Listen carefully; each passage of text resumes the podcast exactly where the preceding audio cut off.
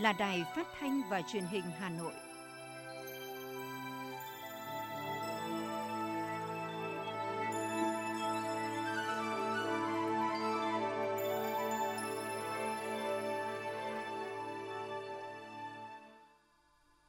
Thanh Hiền và Hoàng Nam xin được đồng hành cùng quý thính giả trong 30 phút của chương trình Thời sự trưa nay, thứ sáu ngày mùng 2 tháng 6. Chương trình có những nội dung chính sau đây. Lễ tổng kết khen thưởng thành tích của đoàn thể thao Việt Nam tại SEA Games 31 diễn ra tại Hà Nội với sự tham dự của Thủ tướng Phạm Minh Chính và Phó Thủ tướng Vũ Đức Đam. Thực hiện chương trình làm việc của kỳ họp thứ ba, Quốc hội tiếp tục dành sáng nay để thảo luận tại hội trường về đánh giá bổ sung kết quả thực hiện kế hoạch phát triển kinh tế xã hội và ngân sách nhà nước năm 2021. Năm tháng đầu năm 2022, Hà Nội đón lượng khách du lịch tăng gấp hơn 2 lần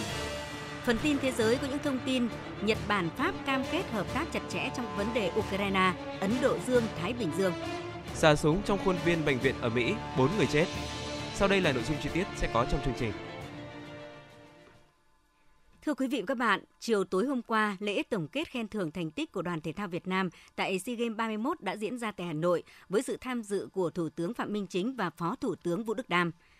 Tại lễ tổng kết khen thưởng thành tích của đoàn thể thao Việt Nam tại SEA Games 31, Thủ tướng Phạm Minh Chính thay mặt lãnh đạo Đảng, Nhà nước chúc mừng và biểu dương những thành tích xuất sắc mà đoàn thể thao Việt Nam đã giành được. Người đứng đầu chính phủ cũng đánh giá đoàn thể thao Việt Nam đã thể hiện quyết tâm lớn, vượt qua chính mình bằng những thành tích vượt trội với 446 huy chương các loại. Cũng theo Thủ tướng, nhìn lại kỳ SEA Games 31 thành công, bên cạnh các yếu tố thiên thời địa lợi nhân hòa, cơ sở hạ tầng được cải thiện nhiều, nền tảng kinh tế, chính trị xã hội đất nước ổn định và phát triển, uy tín và vị thế quốc tế của nước ta tăng cao đặc biệt là tình yêu cháy bỏng của người dân Việt Nam đối với thể thao. Chúng ta còn thấy được những nỗ lực hết mình để vượt qua những khó khăn thách thức để tổ chức Ngày hội Thể thao an toàn, chu đáo, trang trọng, tiết kiệm.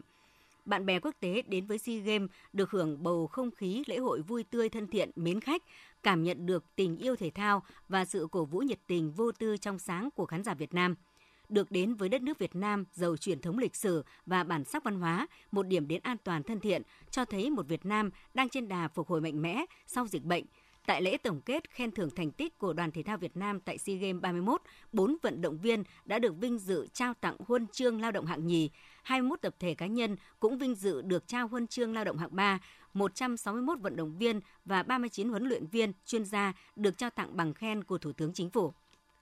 Tiếp tục chương trình làm việc kỳ họp thứ 3 Quốc hội khóa 15, sáng nay dưới sự điều hành của Phó Chủ tịch Thường trực Quốc hội Trần Thanh Mẫn, Quốc hội tiếp tục thảo luận tại hội trường về kết quả thực hiện kế hoạch phát triển kinh tế xã hội và ngân sách nhà nước năm 2021, tổng kết việc thực hiện nghị quyết số 42 của Quốc hội về thí điểm xử lý nợ xấu của các tổ chức tiến dụng. Thảo luận về tình hình phát triển kinh tế xã hội, nhiều đại biểu khẳng định từ đầu năm đến nay, được sự thống nhất và cộng đồng, cả cộng đồng doanh nghiệp và người dân và dưới sự chỉ đạo điều hành quyết liệt, trách nhiệm của chính phủ, thủ tướng chính phủ, sự vào cuộc của các ngành các cấp nên dịch bệnh kiểm soát đẩy lùi, nền kinh tế đang hồi phục hồi, phát triển kinh tế vĩ mô ổn định, công nghiệp, thương mại, dịch vụ, nông nghiệp tăng trở lại. Tuy nhiên, vùng Trung Du và miền núi vẫn là vùng còn nhiều khó khăn. Theo đại biểu, cần phải có sự đổi mới về tư duy phát triển liên kết vùng, hoàn thiện về thể chế chính sách, một nội dung quan trọng trong khơi thông nguồn lực cho phát triển vùng. Cùng với đó, việc bình ổn giá xăng dầu trong nước ở mức cho phép là điều cần cho việc phát triển sản xuất kinh doanh, ổn định đời sống sinh hoạt của người dân. Đề nghị các gói hỗ trợ cần lựa chọn đúng và trúng đối tượng. Viện trưởng Viện Kiểm sát Nhân dân tối cao Lê Minh Trí, đoàn thành phố Hồ Chí Minh nêu ý kiến. Thứ nhất là Quốc hội và Chính phủ cần cho nghiên cứu đánh giá bổ sung việc miễn giảm thuế cần sâu hơn dài hơn, không chỉ 2% vào một năm ờ, 2022 mà có thể 2 năm hoặc dài hơn tùy lĩnh vực đối tượng. Chúng ta cần chọn những khâu lĩnh vực đối tượng bị tác động nặng nề nhất để hỗ trợ và khâu lĩnh vực đối tượng có vai trò quan trọng trong nền kinh tế, có khả năng hỗ trợ sẽ phục hồi nhanh để thúc đẩy dẫn dắt chung nền kinh tế vực dậy nhanh hơn. Chúng ta không hỗ trợ cầu bằng mà có chọn lọc, ưu tiên để đảm bảo hợp lý, Nêu ý kiến tại hội trường, nhiều đại biểu bày tỏ quan ngại về tình hình chậm trễ trong việc triển khai nghị quyết 43 của Quốc hội. Đại biểu cho rằng tính thời điểm của nghị quyết 43 có ý nghĩa vô cùng quan trọng. Nếu chậm trễ trong triển khai thì chúng ta sẽ bỏ lỡ thời điểm vàng để các chính sách tài khóa tiền tệ hỗ trợ, chương trình phục hồi và phát triển kinh tế xã hội phát huy hiệu quả cao nhất. Đại biểu Nguyễn Thị Việt Nga, đoàn Hải Dương nêu ý kiến Tôi và đông đảo cử tri đánh giá cao sự vào cuộc khẩn trương, tích cực và quyết liệt của chính phủ. Tuy nhiên, đến nay đã sang tháng 6 năm 2022, theo báo cáo của chính phủ, có rất nhiều nội dung công việc vẫn đang dừng ở việc sẽ ban hành văn bản. Gần nửa năm đã trôi qua mà các văn bản vẫn chưa được ban hành. Tôi thống kê trong báo cáo chính phủ đưa ra 5 nhóm nhiệm vụ giải pháp thì có đến 5 nghị định của các bộ ngành dự kiến ban hành trong tháng 5, nghĩa là chưa ban hành, tính đến thời điểm 20 tháng 5 là cái thời điểm chính phủ báo cáo Quốc hội. Nêu tình trạng về lĩnh vực đất đai, hiện nay việc sử dụng đất đai tại một số nơi còn sai phạm lãng phí và hiệu quả thấp. Số vụ việc khiếu nại tố cáo thuộc lĩnh vực đất đai còn nhiều và phức tạp. Đại biểu đề nghị chính phủ cần quan tâm và có biện pháp xử lý phù hợp, sớm khắc phục những vướng mắc bất cập, sai phạm trong lĩnh vực đất đai, những vụ việc tồn động về khiếu nại, tố cáo phức tạp kéo dài, nhất là việc giao đất không qua đấu giá, làm thất thu ngân sách nhà nước,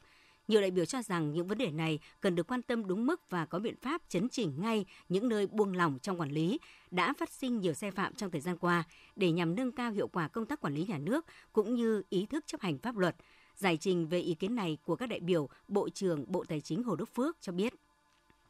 Là có những trường hợp ban đầu có kê khai của 500 tỷ, à, 500 triệu, nhưng sau đó coi là được giải thích thì kê khai lại là 10 tỷ. Có nghĩa coi là đấy có những trường hợp cái cũng là gấp đến 40 lần có trường hợp gấp bình quân khoảng 6 lần. Đây ấy, là một cái vấn đề mà gói có cần phải cái là thực hiện gói đúng cái quy định của pháp luật.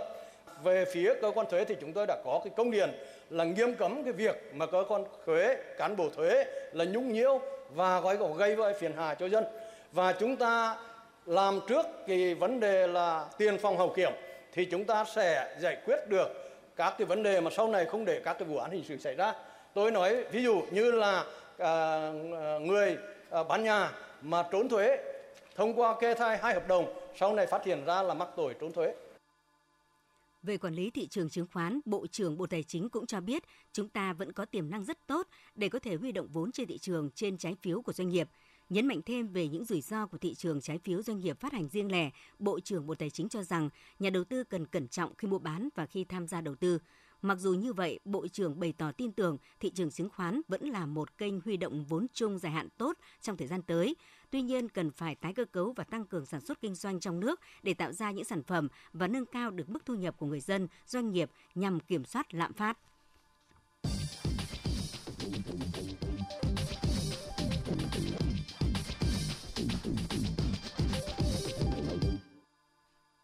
Tiếp theo là một số thông tin chúng tôi vừa cập nhật. Thưa quý vị và các bạn, sáng nay, Phó Chủ tịch Ủy ban Mặt trận Tổ quốc thành phố Nguyễn Thị Kim Dung dự hội nghị tổng kết 5 năm phong trào thi đua yêu nước trong đồng bào Công giáo quận Đống Đa.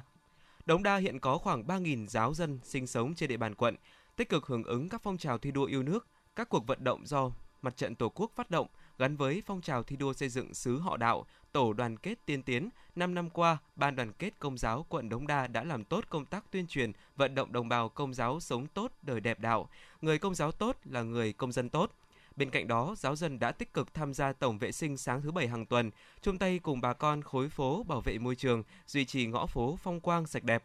Nhân dịp này, ba tập thể, 30 cá nhân đồng bào công giáo có thành tích xuất sắc trong 5 năm thực hiện phong trào thi đua yêu nước được Ủy ban Nhân dân và Mặt trận Tổ quốc quận Đống Đa khen thưởng.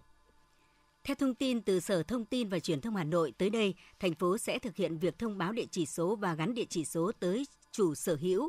người quản lý đối tượng được gắn địa chỉ trên địa bàn. Đây là một phần trong kế hoạch triển khai nền tảng địa chỉ số quốc gia gắn với bản đồ số thuộc chương trình chuyển đổi số thành phố Hà Nội – Địa chỉ số là tập hợp thông tin nhằm xác định vị trí tọa độ của một địa danh hoặc một đối tượng bất kỳ gắn liền với đất. Đối tượng được gắn địa chỉ số, địa chỉ số sẽ bao gồm mã địa chỉ số và các trường thông tin địa chỉ số. Mã địa chỉ số gồm tập hợp 10 ký tự số, trong đó 5 ký tự đầu là mã khu vực, xác định đơn vị hành chính cấp phường xã và 5 ký tự sau là mã mở rộng, gán gấu tự nhiên, gắn tự nhiên đến từng đối tượng. Việc sử dụng địa chỉ Số là lời giải cho bài toán khai thác, xây dựng các bản đồ số chuyên ngành phục vụ nhu cầu quản lý và phát triển kinh tế xã hội. Việc gắn biển địa chỉ số sẽ được triển khai thử nghiệm tại địa bàn các quận Hoàng Mai, Hoàn Kiếm, Nam Từ Liêm và hai huyện Đông Anh, Thạch Thất. Theo Sở Du lịch Hà Nội, trong 5 tháng đầu năm 2022, dù chịu ảnh hưởng của dịch COVID-19, lượng khách du lịch đến thủ đô vẫn tăng trưởng qua từng tháng – thành phố đã bắt đầu đón số lượng lớn khách du lịch quốc tế, đặc biệt là khách du lịch các nước Đông Nam Á dịp SEA Games 31. Theo đó, 5 tháng đầu năm nay, Hà Nội đã đón hơn 6 triệu lượt khách, tăng gấp hơn 2 lần so với cùng kỳ năm trước. Trong thời gian tới, Sở Du lịch Hà Nội tiếp tục chỉ đạo các đơn vị lữ hành, điểm đến xây dựng các sản phẩm du lịch hấp dẫn, độc đáo tập trung vào các sản phẩm thế mạnh của thành phố như du lịch văn hóa, du lịch trải nghiệm, du lịch thể thao, du lịch MICE. Đặc biệt, ngành du lịch sẽ phát triển du lịch nông nghiệp, trong đó tập trung đầu tư xây dựng, thí điểm một số mô hình phát triển du lịch nông nghiệp nông thôn. Đồng thời, Sở Du lịch Hà Nội cũng tham mưu với Ủy ban Nhân dân thành phố triển khai các chương trình, kế hoạch tuyên truyền, quảng bá, nâng cao nhận diện hình ảnh du lịch thủ đô dưới nhiều hình thức thông qua kênh truyền hình VTV, Hà Nội TV, kênh CNN quốc tế, FM Du lịch Hà Nội, trang tin, báo điện tử và nền tảng mạng xã hội YouTube, Facebook.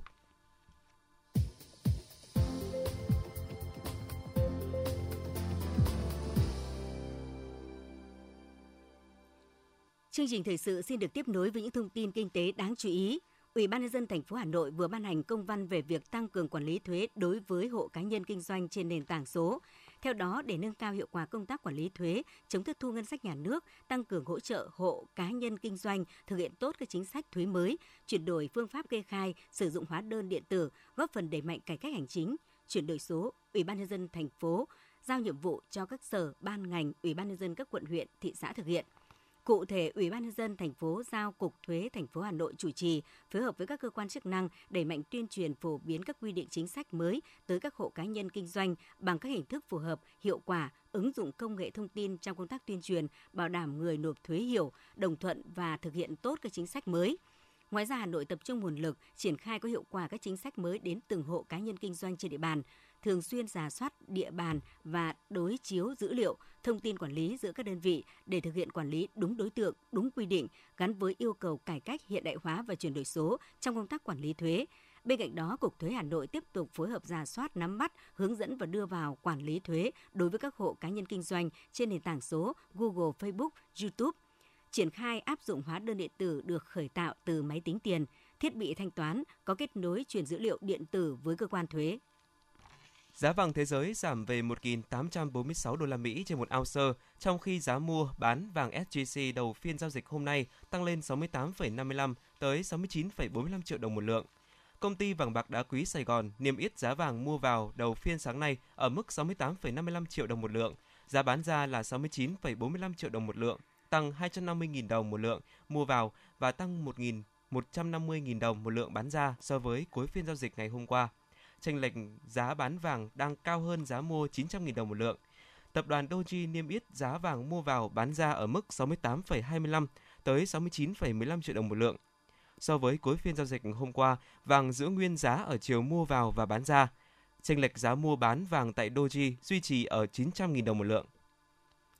Đến ngày 24 tháng 5, cả nước đã có hơn 765.000 doanh nghiệp, tương đương 92,6% tổng số doanh nghiệp và gần 52.800 hộ kinh doanh cá nhân kinh doanh theo phương pháp kê khai đã đăng ký và chuyển đổi sử dụng hóa đơn điện tử. Cũng tính đến ngày 24 tháng 5 năm 2022, 100% doanh nghiệp và cá nhân kinh doanh theo phương pháp kê khai tại 6 tỉnh thành phố triển khai giai đoạn 1 đã đăng ký và chuyển đổi hóa đơn điện tử.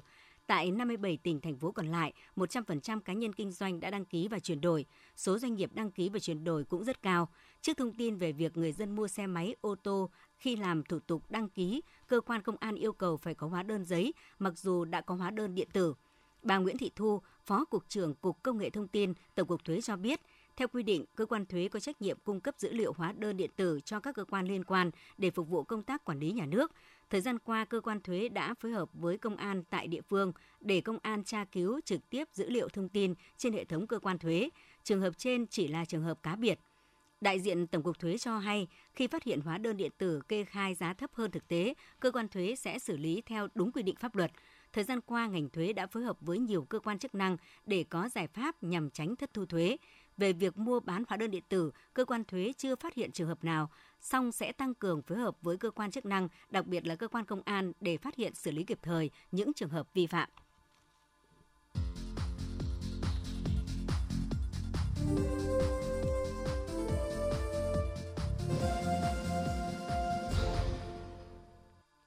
Mời quý vị và các bạn nghe tiếp chương trình thời sự. Thưa quý vị và các bạn, theo tính toán cập nhật của Tập đoàn Điện lực Việt Nam trong phương thức vận hành hệ thống điện tháng 6 năm 2022, điện năng sản xuất và nhập khẩu toàn hệ thống điện 7 tháng còn lại của năm 2022 ước đạt 166,641 tỷ kW, bao gồm sản lượng điện mặt trời, mái nhà bán vào hệ thống. Lũy kế cả năm 2022, điện năng sản xuất và nhập khẩu toàn hệ thống điện ước đạt 275,399 tỷ kW, tăng 7,99% so với năm 2021, bằng 99,96% so với mức dự báo. Căn cứ thực tế tình hình cung cấp điện trong 5 tháng đầu năm 2022 và dự kiến kế hoạch trong các tháng còn lại, Bộ Công Thương đánh giá việc cung cấp điện trong năm 2022 cơ bản sẽ được đảm bảo và không xảy ra tình trạng thiếu điện. Hôm qua, Thứ trưởng Bộ Y tế Đỗ Xuân Tuyên đã chủ trì cuộc họp trực tuyến với các địa phương kiểm điểm tiến độ tiêm vaccine phòng COVID-19. Tại cuộc họp, Thứ trưởng Đỗ Xuân Tuyên đã đề cập tiến độ tiêm vaccine COVID-19 tại một số địa phương còn chậm, đồng thời nhấn mạnh đến việc phải tổ chức triển khai tiêm ngay mũi 4 cho các đối tượng theo hướng dẫn. Theo hướng dẫn của Bộ Y tế, các đối tượng được tiêm mũi 4 là người từ 50 tuổi trở lên, người từ 18 tuổi trở lên có suy giảm miễn dịch từ thể vừa đến thể nặng, người từ 18 tuổi trở lên thuộc nhóm nguy cơ cao phơi nhiễm với COVID-19, cán bộ y tế, lực lượng tuyến đầu chống dịch, công nhân, người làm việc tại các khu công nghiệp. Địa phương nào có đầy đủ các đối tượng nêu trên thì tiến hành tiêm theo hướng dẫn, địa phương nào không đủ thì tiêm theo đối tượng thực có. Cần thiết lập các điểm tiêm lưu động đến trường học, cụm công nghiệp để tiêm. Tối hôm qua, Bộ Giáo dục và Đào tạo cho biết, đoàn học sinh Việt Nam gồm 7 em tham gia xét giải kỳ thi Olympic tin học châu Á Thái Bình Dương năm 2022 đều đoạt huy chương, trong đó có 3 huy chương vàng và 4 huy chương bạc. Ba học sinh giành huy chương vàng bao gồm Trương Văn Quốc Bảo, trường Trung học phổ thông chuyên Phan Bội Châu tỉnh Nghệ An, Dương Minh Khôi và Trần Xuân Bách đều là học sinh trường Trung học phổ thông chuyên Khoa học Tự nhiên Đại học Quốc gia Hà Nội. Bốn huy chương bạc được trao cho các em Lê Hữu Nghĩa, trường Trung học phổ thông chuyên Bình Long, tỉnh Bình Phước, Nguyễn Nhật Minh, trường Trung học phổ thông chuyên Khoa học Tự nhiên Đại học Quốc gia Hà Nội, Vũ Huy Hoàng, trường Trung học phổ thông chuyên Hạ Long, tỉnh Quảng Ninh, Trần Khôi Nguyên, trường Trung học phổ thông chuyên Đại học Sư phạm Hà Nội. Như vậy, sau 10 năm tham gia Olympic tin học châu Á Thái Bình Dương, đây là năm học sinh Việt Nam đạt kết quả tốt nhất. Bộ Giáo dục và Đào tạo vừa có văn bản gửi các sở giáo dục và đào tạo, Cục Nhà trường, Bộ Quốc phòng hướng dẫn thanh tra, kiểm tra kỳ thi tốt nghiệp trung học phổ thông năm 2022. Ngoài mục đích kịp thời nắm bắt thông tin, phòng ngừa phát hiện xử lý hoặc kiến nghị xử lý sai phạm nếu có, việc thanh tra kiểm tra còn nhằm phát hiện những bất cập để kiến nghị cơ quan có thẩm quyền hoàn thiện quy chế thi, hướng dẫn tổ chức kỳ thi và cơ chế, chính sách liên quan đến kỳ thi trong những năm tiếp theo. Bộ Giáo dục và Đào tạo yêu cầu các đơn vị tổ chức thanh tra kiểm tra các khâu của kỳ thi tốt nghiệp trung học phổ thông, bảo đảm nghiêm túc, chặt chẽ, giảm áp lực, công bằng, khách quan theo quy định.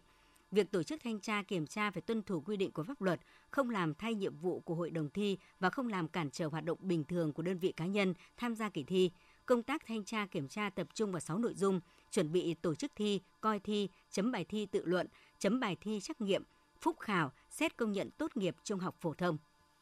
Thưa quý vị và các bạn, sau một năm bị gián đoạn bởi dịch Covid-19, Liên hoan phim tài liệu châu Âu Việt Nam lần thứ 12 sẽ được tổ chức tại Hà Nội. Liên hoan liên hoan do hãng phim tài liệu và khoa học Trung ương, Hiệp hội các viện văn hóa và các đại sứ quán châu Âu yonic phối hợp tổ chức thường niên và năm nay sẽ diễn ra từ ngày mùng 3 đến ngày 12 tháng 6 với sự tham gia của 10 quốc gia châu Âu và chủ nhà Việt Nam. Phản ánh của phóng viên Như Hoa.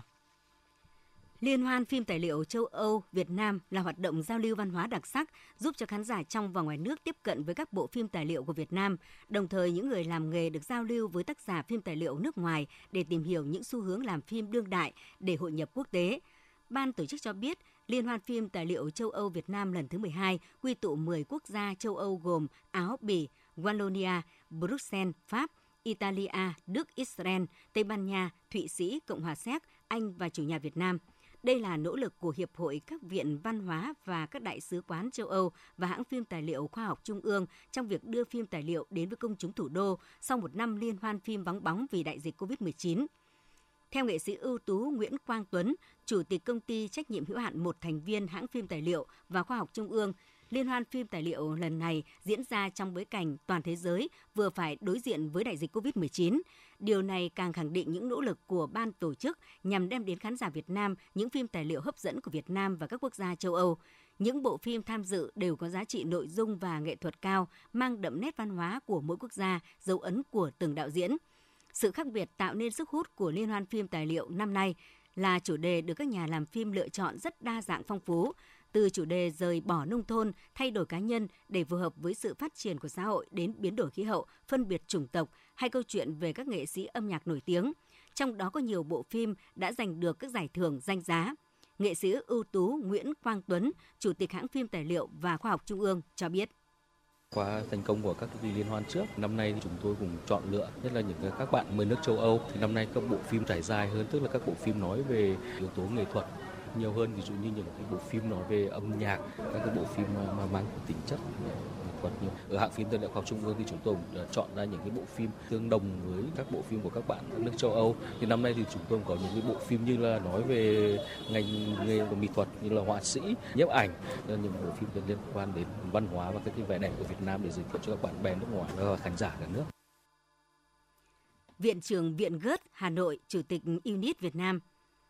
Gilfried Estein nhận định ưu thế lớn nhất của phim tài liệu là nền tảng nghiên cứu và tinh thần báo chí. Chúng quan sát các chuyển biến xã hội và ý nghĩa của những thay đổi ấy đối với cá nhân. Lần này khán giả sẽ được thưởng thức những phim tài liệu phong phú đã được đề cử hoặc nhận giải tại các liên hoan phim danh tiếng.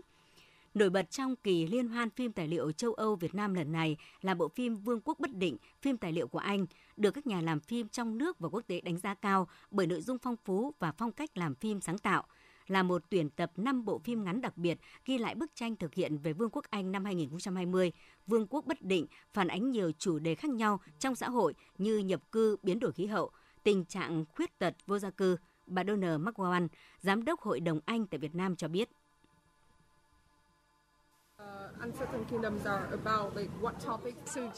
Ở trong uh, uh, Vương quốc bất định thì sẽ có 5 bộ phim, uh, 5 bộ phim được chọn. Trong 20 bộ phim mà vương, của Vương quốc Anh thì 5 bộ phim này nó nói về những cái chủ đề khác nhau. Mỗi phim nó lại có một cái thông điệp khác nhau. Chúng tôi đang cố gắng là thông qua những bộ phim này thì đưa đến những cái khía cạnh khác nhau của cái xã hội đương đại Anh, uh, những cái thời đại uh, cái thời đại mà chúng ta đang trải qua đó uh, thông qua những cái bộ phim này. Tuy là những cái chủ đề khác nhau bao gồm là từ uh, kể cả vấn đề về bài ngoại này, vấn đề về uh, thay đổi khí hậu hay là về uh, uh, về vô gia cư thì họ cũng đều đang cố gắng đưa đến những cái hình ảnh chân thực nhất của nước Anh uh, đến với khán giả.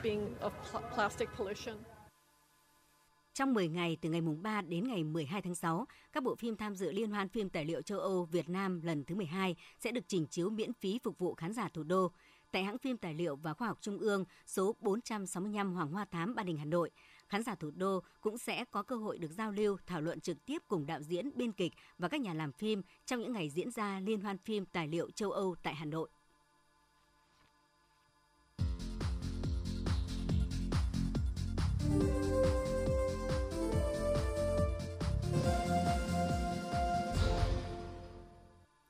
Xin chuyển sang phần tin thế giới. Thủ tướng Nhật Bản Kishida Fumio ngày hôm qua đã có cuộc điện đàm với người đồng cấp Pháp Emmanuel Macron, trong đó nhất trí phối hợp chặt chẽ để đối phó với xung đột Nga-Ukraine và hiện thực hóa một Ấn Độ Dương-Thái Bình Dương tự do và rộng mở. Theo Bộ Ngoại giao Nhật Bản, tại cuộc điện đàm, hai nhà lãnh đạo khẳng định tầm quan trọng của việc nhóm các nước công nghiệp phát triển hàng đầu thế giới G7 cùng nhau phối hợp trong giải quyết xung đột Nga-Ukraine như các biện pháp trừng phạt Nga và hỗ trợ Ukraine, đồng thời hợp tác trong vấn đề bảo đảm an ninh lương thực và năng lượng. Hai nhà lãnh đạo khẳng định sẽ tiếp tục hợp tác chặt chẽ trong các vấn đề liên quan tình hình ở Đông Á như vấn đề tên lửa hạt nhân của Triều Tiên và châu Phi. Các lực lượng của Ukraine đang kiểm soát chỉ 20% thành phố Severodonetsk ở phía đông, thành phố lớn nhất vẫn nằm dưới sự kiểm soát của Kiev ở khu vực Lugansk. Người đứng đầu chính quyền thành phố Oleksandr Striuk cho hay, Tuy nhiên, ông Striuk nhận định các lực lượng của Ukraine vẫn còn hy vọng để ngăn cản Nga kiểm soát toàn bộ thành phố. Chính quyền Mỹ ngày hôm qua đã thu hồi một loạt những hạn chế với các chuyến bay tới Cuba được áp đặt dưới thời chính quyền tiền nhiệm, bao gồm cả việc chấm dứt lệnh cấm các chuyến bay từ Mỹ tới các sân bay khác ở Cuba. Ngoài thủ đô La Habana, Bộ Giao thông Vận tải Mỹ đã đưa ra chỉ thị trên theo yêu cầu của Ngoại trưởng Antony Blinken, người khẳng định hành động này nằm trong lợi ích chính sách đối ngoại của Mỹ. Hồi tháng trước, Nhà Trắng đã tỏ dấu hiệu về động thái được lên kế hoạch trước này như một phần trong việc điều chỉnh chính sách lớn hơn với Cuba. Bốn người thiệt mạng, bao gồm cả tay súng và nhiều người khác bị thương trong một vụ xả súng ngày hôm qua trong khuôn viên bệnh viện ở thành phố Tulsa, bang Oklahoma, Mỹ. Vụ việc diễn ra giữa lúc nước Mỹ vẫn chưa hết bàng hoàng vì thảm kịch tại Texas hơn một tuần trước. Trên mạng xã hội Twitter, Sở Cảnh sát thành phố Tulsa cho biết lực lượng chức năng vẫn đang lục soát khuôn viên bệnh viện Francis. Cảnh sát trước đó đã nhận được một cuộc gọi thông báo về một người đàn ông với khẩu súng trường trên tầng 2 của một tòa nhà y tế trong khuôn viên bệnh viện – sau đó vang lên những tiếng đạn nổ. Ngay từ đầu giờ sáng hôm qua, giờ địa phương, giá xăng dầu ở Đức đã giảm nhanh hơn nhiều so với dự kiến tại các cây xăng sau khi việc cắt giảm thuế nhiên liệu chính thức có hiệu lực từ nửa đêm. Hiệp hội các trạm xăng độc lập liên bang cũng thừa nhận rằng những đánh giá ban đầu cho thấy người dân bắt đầu cảm nhận rõ lợi ích từ việc cắt giảm thuế nhiên liệu. Phân tích nhanh của hãng thông tấn DPA cho thấy một lít xăng E10 có giá chưa đến 1,9 euro tại khoảng 350 trạm xăng được khảo sát. Mặc dù Tổ chức Y tế Thế giới đã bác bỏ nguy cơ bệnh đậu mùa khỉ bùng phát trở thành đại dịch, nhưng sau hơn 2 năm trải qua dịch COVID-19, thế giới trở nên nhạy cảm và dễ bị tổn thương hơn bao giờ hết trước dịch bệnh. Nhiều quốc gia đã áp dụng biện pháp kiểm soát nghiêm ngặt nhằm ngăn chặn căn bệnh này. Bỉ là quốc gia đầu tiên yêu cầu cách ly 21 ngày đối với các trường hợp mắc đậu mùa khỉ. Thái Lan cách ly và theo dõi sức khỏe đối với các trường hợp tiếp xúc với ca nhiễm bệnh. Nhật Bản cũng theo dõi chặt chẽ tất cả các trường hợp nhập cảnh vào nước này đến từ các vùng có nguy cơ về đậu mùa khỉ. Bên cạnh đó, các nước cũng đổ xô tích trữ vaccine ngừa đậu mùa khỉ. Văn phòng thống kê quốc gia Anh ONS công bố báo cáo cho thấy ước tính có khoảng 2 triệu người ở Vương quốc Anh, tương đương 3% dân số đã mắc hội chứng COVID kéo dài. ONS cho biết phần lớn những người mắc hội chứng COVID kéo dài ở độ tuổi từ 35 đến 69, phụ nữ, người khuyết tật, những người sống ở các khu vực thiếu thốn hơn và những người làm việc trong một số lĩnh vực như chăm sóc xã hội, giáo dục và y tế. Hôm qua, Đài truyền hình Trung ương Trung Quốc đưa tin một người đã thiệt mạng và 6 người khác bị thương sau khi xảy ra hai trận động đất ở huyện Lô Sơn của thành phố Nhã An thuộc tỉnh Tứ Xuyên, Tây Nam nước này. Theo Trung tâm mạng lưới động đất Trung Quốc, các trận động đất này đã xảy ra vào khoảng 17 giờ địa phương, 16 giờ Việt Nam. Trung tâm mạng lưới động đất Trung Quốc nêu rõ tâm chấn của động đất nằm ở độ sâu 17 km với vị trí ban đầu được xác định ở 30,37 độ Vĩ Bắc và 102,94 độ Kinh Đông. Hiện công tác cứu hộ vẫn đang diễn ra.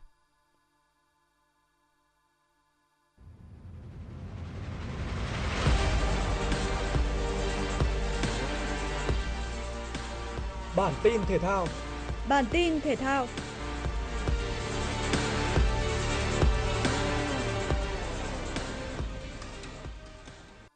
Đội tuyển Việt Nam khởi đầu trận giao hữu gặp Afghanistan trên sân vận động thống nhất với đội hình gồm nhiều gương mặt mới. Dù thi đấu với đội hình không phải là mạnh nhất, thầy trò viên Park Hang-seo vẫn tạo được thế trận tốt trước đội khách. Phút thứ 33, Smith bật cao đánh đầu, đưa bóng vào gật khung thành. Tuấn Hải đánh đầu mở tỷ số cho đội tuyển Việt Nam. Đây cũng là kết quả của hiệp đấu đầu tiên. Bước sang hiệp 2, viên Park Hang-seo tiếp tục thay đổi nhân sự. Hoàng Đức, Duy Mạnh và Ngọc Hải vào thay cho Thái Quý, Smith và Đức Chiến. Đội chủ nhà tạo ra nhiều cơ hội và nắm quyền kiểm soát bóng trong phần lớn thời gian thi đấu. Ưu thế của đội tuyển Việt Nam được cụ thể hóa bằng bàn thắng ở phút 88, người lập công vẫn là Tuấn Hải. 2-0 là tỷ số cuối cùng của trận đấu này.